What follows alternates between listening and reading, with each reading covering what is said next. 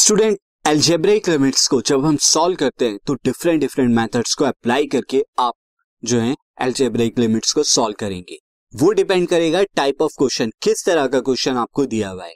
तो मैं एक एक करके आपको various types of question under the algebraic limits बताऊँगा, जिसमें डिफरेंट डिफरेंट मेथड्स को मैं डिस्कस करूँगा तो आप उसे देखेंगे। तो फ़र्स्ट जो है एल्जेब्रिक लिमिट के अंदर, वो है डायरेक्ट सब्सटीट्यूशन मेथड अब ये डायरेक्ट सब्सटीट्यूशन मेथड में क्या करते हैं? आप क्या करते हैं? डायरेक्टली जिस पॉइंट पर लिमिट जो है डिफाइन की गई है, वही पॉइंट आप फ़ंक्शन के अंदर पुट कर देते हैं। और अगर पुट करने के बाद कोई इनडिटर्मिनेंट फॉर्म नहीं आ रही है तो वो फाइनल आपका सॉल्व हो जाता है। जैसे मैं आपको एक एग्जांपल के थ्रू बताऊँ। Evaluate limit extending to zero x square plus one upon में एक्स प्लस थ्री सबसे पहले आपको डायरेक्ट जो है सब्सटीट्यूशन मेथड ही अप्लाई करना है किसी भी क्वेश्चन में। अगर पुट करने पे इंडिटरमिनेट फॉर्म नहीं आती तो वो उसी तरह सॉल्व हो जाएगा। तो इसे करने के लिए हम यहाँ पर क्या करेंगे? से, इसे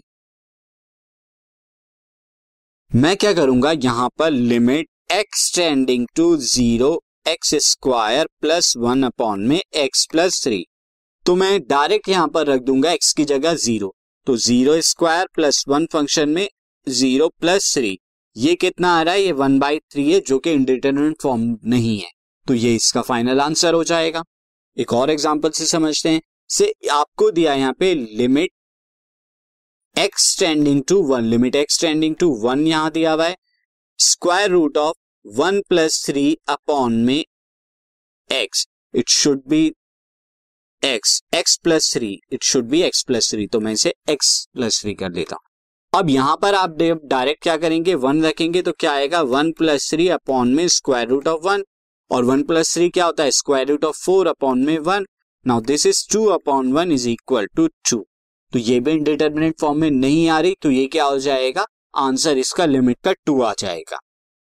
अब अगर एक और क्वेश्चन से हम यहाँ पे समझे तो यहाँ पर क्या दिया है? Limit extending to zero m x plus n upon में एक्स माइनस वन यहाँ पर अगर मैं limit extending to zero m x plus n जो कि क्वेश्चन है अपॉन में एक्स माइनस वन यहाँ अगर डायरेक्ट में ज़ीरो पुट करता हूँ तो क्या हो जाएगा? M into zero plus n upon में zero minus one this will comes out to zero plus n upon में माइनस वन और ज़ीरो प्लस एन क्या हो जाएगा? एन अपॉन में minus one, that is equal to minus n, जो कि एक इंडिटर्मिनेट फॉर्म नहीं होती।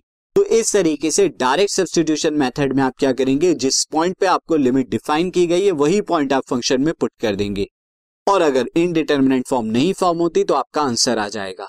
But most of the question जो है, वो इस मेथड से नहीं होते, क्योंकि जो क्वेश्चन आपको दिया जाएगा, अगर इसी तरह से लिमिट आपको निकाली जाएगी तो बहुत सिंपल हो जाएगा क्वेश्चन आपको हमेशा ऐसे क्वेश्चन ही 99 परसेंट क्वेश्चन आपको इस तरह मिलेंगे एग्ज़ाम में भी और एनसीआरटी में भी, जहाँ पर डायरेक्ट सब्सटीट्यूशन मेथड लगाने पर इनडिटर्मिनेट फॉर्म बनती है। उसे फर्दर सिंप्लीफाई करा जाता है। तो वो क्या होती हैं फॉर्म्स नेक्स्ट वीडियो में देखते हैं। This podcast is brought you by Hubhopper शिक्षा अभियान अगर आपको ये पॉडकास्ट पसंद आया तो प्लीज़ लाइक शेयर और सब्सक्राइब करें। और वीडियो क्लासेस के लिए शिक्षा अभियान के यूट्यूब चैनल पर जाएँ।